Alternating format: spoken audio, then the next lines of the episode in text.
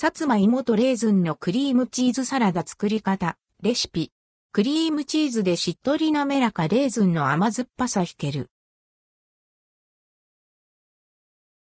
さつまいもとクリームチーズ、レーズンで甘く仕上げる。さつまいもとレーズンのクリームチーズサラダのレシピ。さつまいもとレーズンの甘み、クリームチーズの滑らかさが楽しめます。さつまいもとレーズンのクリームチーズサラダレシピ。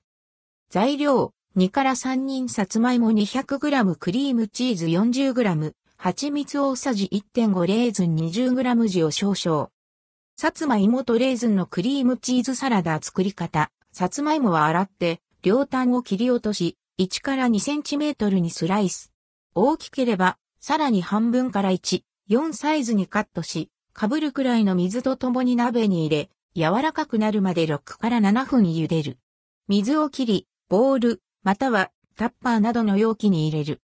容器にクリームチーズ、蜂蜜を加え、フォークなどでさつまいもを潰しつつ混ぜる。さつまいもの皮が気になる場合は取り除いておく。レーズン、塩を加え、ざっくりとあえて完成。さつまいもとレーズンのクリームチーズサラダの味は、しっとりホクホク、柔らかなさつまいもの甘みに、レーズンの濃い甘酸っぱさがアクセント。クリームチーズで滑らかかつ軽やかな口当たりに仕上がります。まるでデザートのようなおしゃれな味わいの一品は、おもてなしの席にもおすすめです。